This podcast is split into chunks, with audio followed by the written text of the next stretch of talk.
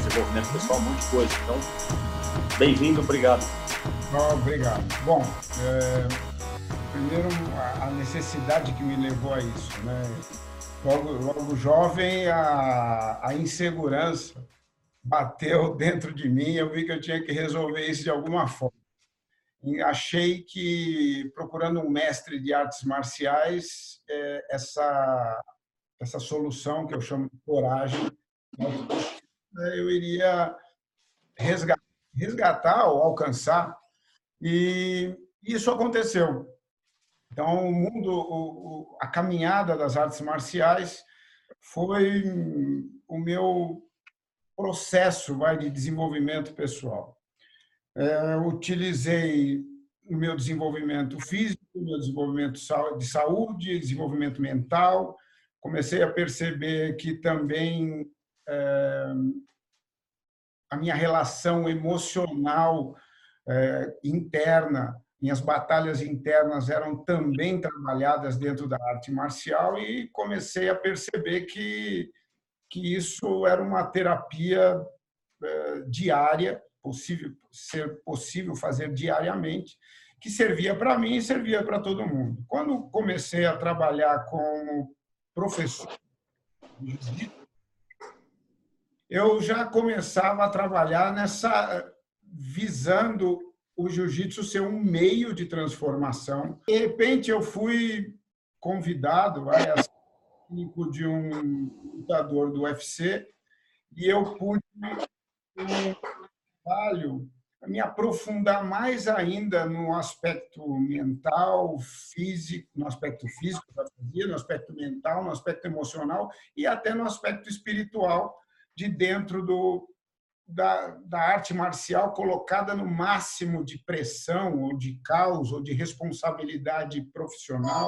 Aproximadamente 5 anos, percebi que todos nós mesmos somos lutadores e comecei a trabalhar dentro da escola do Colégio Objetivo. Levei um projeto de formação de lutadores, mas lutadores internos, né? Criar uma armadura invisível, conhecer as armadilhas da mente e se conhecer. Então, um processo um pouco diferente das artes marciais, mas com o mesmo propósito. Sim. Nessa caminhada, fui adquirindo capacitações, então fui me formando em programação, fui me formando em coaching sistêmico, hipnose e outras formações que vieram, inteligência emocional, que vieram a agregar meu trabalho e me conhecer. É um trabalho contínuo.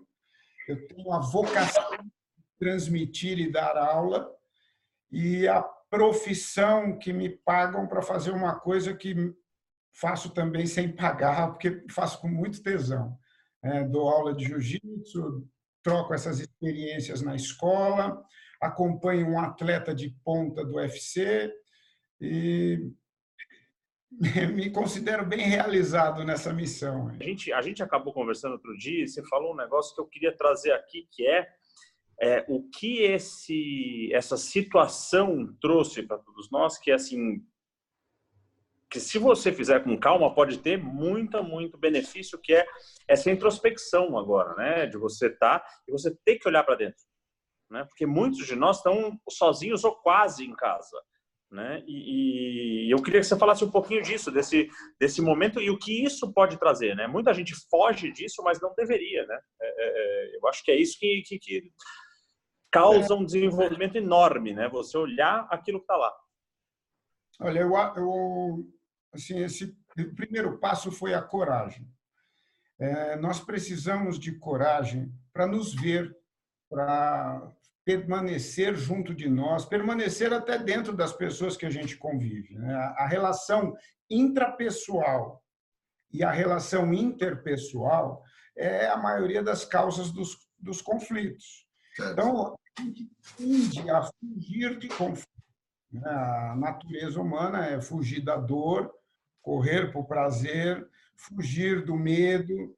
E então esse processo de interiorização, ele é a única maneira de eu me conhecer. A partir de eu me conhecer, eu vou começar a respeitar e compreender os outros.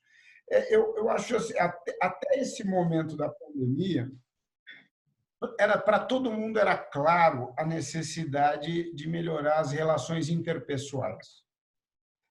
Nós percebemos com a pandemia que o nosso planejamento e o nosso controle ele é limitado, né? O planeta tem algo muito maior do que nós. Se o planeta se move, a natureza se move de uma certa maneira, nós temos que dropar essa onda que ele mandar.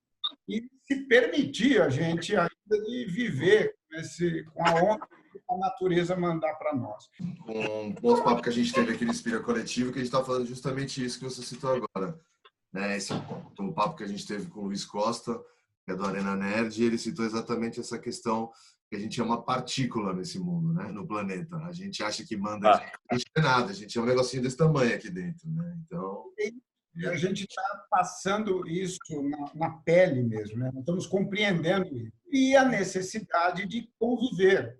Né? Como eu falei, trabalho com jovens, e os jovens estão dentro de casa. Os pais estão enlouquecidos, eles nunca tiveram filhos tão próximos assim. Né? Acabou de passar aqui, tá? Dá para ver o som ele vai para lá e volta, ele vai para lá e volta. Eu acho legal a gente falar disso, né, Wagner? Porque assim, aborda o estar conosco não é só dentro da gente, é tudo que nós influenciamos no mundo, né? É estar conosco, com as nossas relações, o que nós, tipo, com todos aqueles círculos dessa pedrinha que a gente é na água, né? É tudo que é gerado a partir. Foi legal você falar de círculo, né? O eu, a gente vai criando ele foi se formando. A gente tem primeiro o eu, aquele eu, isso aqui é meu, não quero que ninguém mexa, isso aqui eu penso em mim, eu quero, eu faço para mim. Tem o eu nós. Então, esse nós, geralmente, é nossa família, nossos amigos, pessoas que nós conhecemos e que nós temos carinho, gentileza e atenção por elas. E temos o eu, nós todos. Por exemplo, quando a gente não joga um papel na rua, a gente não está pensando, minha casa é no alto, não vai inundar. Eu estou pensando em alguém que mora num lugar que, se chover, vai inundar. Eu não conheço essa pessoa. Certo. Nós hoje estamos fazendo exatamente isso, nós estamos usando máscara, nós estamos se portando, pensando em pessoas que estão em Nova York, que estão em Londres, que estão na África, que estão aqui no norte do Brasil, em locais que a gente não conhece. Então, nós começamos a ver a necessidade de ter uma ação que conforta a todos, inclusive ao próprio planeta, né? Que está com menos poluição, menos gasolina. Sim, um monte de coisa. Sim, sim. Esse ponto que você falou é interessante, justamente em cima disso, das coisas que estão vindo para o bem e coisas que estão vindo para o mal. Né? A gente já está falando de várias coisas aqui que a gente falou antes, da importância do olhar para dentro. Na realidade, isso é uma batalha, no bom sentido, que nós humanos todos passamos por isso e todos devem procurar ajuda e todos devem se conhecer. Isso é um processo humano, né? Estou falando até por mim, uma coisa que eu era há pouco tempo, já precisava há muito tempo. Assim, isso é uma coisa já default, independente de pandemia ou não, né? Essa procura que a gente humano precisa ter. Agora, falando agora dessa pandemia, esses são pontos importantíssimos. A gente tem questões boas que estão acontecendo e tem questões, obviamente, ruins que uma pandemia traz, que são pessoas que estão, enfim, morrendo, famílias que estão sofrendo com tudo isso. O que você acha que vai ser um impacto bom disso, já que a gente está falando desse lado humano, de coisas que a gente, do círculo que a gente falou agora, que a gente foi forçado a fazer isso, né? Não todas as pessoas, mas falando da humanidade como um todo, fomos forçados a olhar para o outro, que não deveria ser uma coisa a ser forçada. Mas o que você está vendo de bom e o que você está vendo de ruim nesse momento? Cadu, nós temos utilizar o trabalho com alto rendimento e o meu e as aulas, elas tratam do seguinte. Primeiro, os americanos dizem que nós temos dois lobos dentro de nós. Um lobo positivo, vamos chamar assim, um lobo negativo. E eles perguntam qual desses lobos é que vence a batalha. E a resposta é aquele que a gente alimenta mais, aquele que a gente dê mais comida. Então, a primeira aula na escola, por exemplo, eu falo para os alunos, poxa, pessoal, eu cheguei aqui agora porque o pneu do carro furou. Na hora que eu estava saindo de casa, o pneu estava furado. E aí, o que vocês acham disso? Putz, que azar, puta, logo agora, de manhã, o carro... Eu falei, pessoal, mas nós não podemos pensar que evitou um acidente? Que eu deixei de causar um acidente ou entrar num acidente? Então, eu decido polarizar o que está acontecendo. Para mim, eu polarizo isso como uma grande purificação. Nós estamos purificando muito os nossos pensamentos, a nossa visão internacional, a nossa visão econômica, ecológica, planetária. Nós estamos visualizando um monte de coisas. O que nós podemos fazer com as dificuldades, as circunstâncias difíceis que essa pandemia está trazendo? É termos capricho e atenção no que a gente está fazendo agora. Agora, por exemplo, nós três aqui estamos conversando sobre as reflexões e os insights que nós estamos tendo, com toda a nossa atenção, com todo o nosso carinho, é o que nós podemos fazer agora. A hora que eu sair lá na rua e botar a máscara e talvez alguém precisar de alguma coisa, ali vai ser uma outra atitude. E diante dessas atitudes, sendo atitudes com capricho, com gentileza, com atenção plena, os resultados vão ser com capricho, com atenção e com gentileza. Agora, pessoas vão morrer, Sim. Vão morrer. E isso vai causar uma reflexão naquela família, naquela comunidade, naquela cidade, naquele estado, naquele país. E isso vai refletir numa cadeia internacional. É inerente à situação, né? Não tem, isso a gente não tem como escapar, né? A questão é o que vai ser feito disso. Então, eu não tenho controle sobre o que os outros fazem sobre isso. Eu tenho controle sobre o que eu faço sobre isso. Lembrar que uma gota de chuva nasce uma cachoeira. A minha gota de chuva eu tô fazendo. Porque você falou disso muito bem, é por isso que a gente está aqui, o IA, a Rede Coletiva surgiu e nasceu e tem esse propósito de informar e inspirar as pessoas, e é um exemplo de que a gente está aqui querendo, obviamente, humildemente falando, disseminar uma inspiração e o máximo de informação para todos que precisem. E o que você falou em relação à pandemia é interessante, comigo eu já estava numa busca de transformação muito grande há bons anos, e felizmente tem ajuda de família, de pais, de esposa, na parte intelectual, de apoio, porque só depende sempre da gente, né? A gente pode ter apoio, pode ter o que for, informação, mas quem dá o passo, o eu, né? Foi o que você disse, depende da gente. E eu vivi isso, eu fiquei 16 dias dentro de casa, separado da minha esposa. Eu dormi na sala, no quarto, porque minha sogra teve coronavírus e ficou internada 10 dias. Graças a Deus saiu do hospital, tá em casa, já consegue sair na rua. E eu dentro de casa, com louça separada, vendo a minha esposa, sem poder abraçar, sem poder tocar para apoiar ela, por um momento difícil da mãe da minha sogra.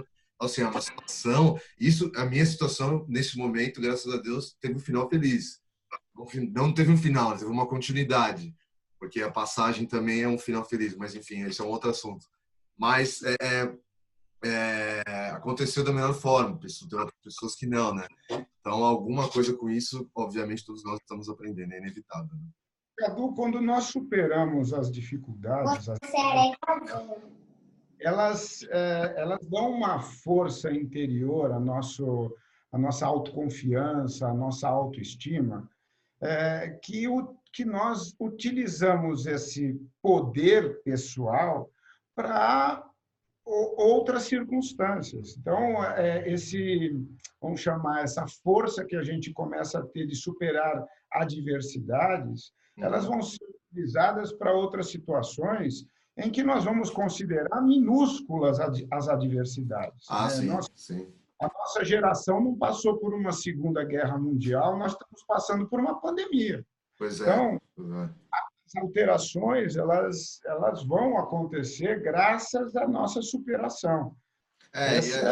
Esse exemplo que você deu do exemplo de uma guerra, no caso mundial, da Segunda Guerra Mundial, eu estava conversando isso aí com meu pai outro dia. Né? Meu pai tem 74 anos de idade, ele vivenciou isso, veio para o Brasil muito novo, com 17 anos, ele é português, e ele passou isso, né? Quando ele começou esse assunto, ele falou, obviamente, é uma pandemia, uma coisa extremamente séria, extremamente crítica, mas o que a gente está vivendo, filho, ele falou para mim com a maior calma do mundo, é uma guerra. Então, assim, o período que eu passei fome quando era criança, quando a gente viveu na guerra, você tem que priorizar é o quê? Cuidar da sua mente, do seu espírito, do seu corpo, e ter comida em casa. Agora é ter comida em casa, o resto se resolve. O importante agora é comer, ajudar quem você pode ajudar, etc. E vamos para frente e tal. Então, assim, ele falou comigo 5 minutos que eu saí da ligação, assim, sabe, com uma energia positiva muito grande. Ele passou uma coisa também extremamente dolorosa, que foi a Segunda Guerra Mundial. Obviamente, num país que estava sendo impactado pela batalha, mas impactado pela pobreza, né? Para você ver o que essa pandemia trouxe de intimidade entre você e seu pai. Sim, sim. Ele te deu uma energia, ele conseguiu transmitir uma energia vivo, né? Sim, principal. Então, essa é a possibilidade que a gente está tendo nesse momento. Eu não o conhecia, Cadu, graças a isso estou te conhecendo. Perfeito, né? Perfeito pensamento. Várias mudanças da nossa trajetória do planejamento intelectual está sendo mudada. Uhum. Mudada pela natureza. Nós estamos, se tem uma coisa que fortifica um lutador, é nós estamos unidos, remando contra o mesmo inimigo. E o inimigo, por mais que as pessoas acham que seja o vírus, eu não acho. Eu acho que o inimigo era o nosso comportamento cego, nosso comportamento iludido pela importância pessoal. Sim, sim, pessoal, sim, né? Sim, sim. Deixar claro, o poder pessoal é a força interior que a gente tem de controlar uma atitude, uma linguagem, uma comunicação com alguém que a gente ama no momento que a gente está com raiva. Por exemplo, e a importância pessoal é o valor que a gente dá pelo que os outros reconhecem da gente. Sim. Então, estamos adquirindo um poder pessoal para enfrentar até a falta de reconhecimento dos outros. Pouco importa. Com certeza. Pedrão voltou. Tá tudo bem aí, velho? Tá, então, mas qual dos voltou? Porque caiu a minha conexão e depois ainda tive que sair para fechar a porta. O fato da gente ter se encontrado aqui agora, eu também vejo. A gente até falou isso no nosso vídeo manifesto do IA, te convido a assistir. Ele que é justamente falando o que a gente propõe. E quando a gente fala dessa questão desses problemas, crise, etc., cara, nos momentos onde a gente está mais pressionado, vamos assim dizer, é onde surge a nossa criatividade, né? No brasileiro, a cultura brasileira é extremamente rica, a gente sabe disso. Mas o que é culturalmente brasileiro é a capacidade de adaptação que o brasileiro tem, é uma particularidade nossa, né? Nós humanos temos, mas falando do Brasil e tudo que a gente vive no nosso país, e pelo tamanho que ele tem, e poder e riquezas, que a gente poderia ser muito mais do que a gente é hoje, a gente tem um poder brasileiro, tem um poder uma capacidade de adaptação muito grande. E em todo momento de problema, todo problema é uma oportunidade disfarçada. Então, nos momentos que a gente se sente acuado, a gente é criativo, né? Nesses momentos, eu acho que o esporte marcial, vocês dois, você mais profissionalmente falando, perito nisso, sabe muito bem dessa questão de estar acuado, como você vai solucionar isso, o que você vai fazer, né? Foi até bom você falar disso, pois a arte marcial, vamos, né, imaginar o que aconteceu. Nossa arte marcial, por exemplo, é uma arte de defesa pessoal. Se ela é uma arte de defesa pessoal, é porque existiu um ataque pessoal. Em algum momento houve uma necessidade. A arte marcial surge, primeiro, por uma necessidade. A pessoa teve necessidade de defender os valores dela. Então, imagina que eu vivia num vilarejo e esse vilarejo, um outro grupo queria dominá-lo. Queria dominá-lo o quê? Queria os bens que lá tivesse, escravos, mulheres, crianças, animais, seja o que for. E um povo em paz queria se defender. E, para se defender, eles tiveram que se organizar, planejar, criar estratégia, treinar, praticar em conjunto para defender os valores deles. Agora, imagina só, Cadu, você, vamos dizer que nós temos um conquistador, né? Um ataque pessoal, um conquistador sozinho, que quer entrar numa cidade que tem 5 defensores das esposas, dos filhos, das crianças. Esse cara vai desistir. Ele vai falar, pô, eu vou arriscar minha vida, meu escravo, não sei o quê. Ela conta 5, esquece. Agora eu vou me pôr ao contrário. Tá vindo 5 ataques. Uhum. Só que eu estou defendendo meu filho, minha filha, minha mãe, meu pai, minha esposa, minha cultura. Nem passa de fugir. É, com certeza. Nem passa de desistir. Com certeza. Então, a necessidade, além da criatividade, faz a força mais importante que nós temos, o querer. O querer é a nossa grande força. A palavra até coragem, que vem de coração. Então, nós temos um querer que vem de um espírito que nós tampamos com um monte de ideias e valores deturbados. E nós tampamos o nosso coração da nossa coragem de enfrentar os riscos. Uhum. Então, este momento atual, nós estamos querendo, estamos com necessidade, estamos querendo, estamos criativos, estamos fazendo, né, se arriscando, porque é um risco qualquer... trabalho ou qualquer iniciativa que nós tivermos, né? Se mover é onde a gente se fragiliza dentro da arte marcial. Então, vocês estão se movendo, eu estou me movendo, é onde a gente se fragiliza. Sim. E, sim, mas, em compensação, a gente se constrói. É assim, é o famoso a água bateu na bunda. Todo mundo sai nadando. Cara, não só pelo meu caso, mas, por exemplo, minha mãe e a escola... Nós, até alguns meses, a preocupação era o analfabetismo, né? Então, o analfabetismo no país, a pessoa se comunica, mas não lê, mas se comunica. Agora, e o analfabetismo digital? Como é que faz? Então, agora nós somos obrigados a nos capacitar digitalmente, porque a nossa conexão, às vezes, com os nossos pais, com avós, ou não sei o que, é digital. E eles têm que aprender a mexer com isso, se eles quiserem. Eles têm uma educação agora. Uhum. Então, nós estávamos criando um analfabetismo digital gigantesco e agora é uma correria louca. Uhum. É uma oportunidade dessa que apareceu, que a gente também tem que ser inteligente para captar a oportunidade, em vez de ficar chorando como vítima.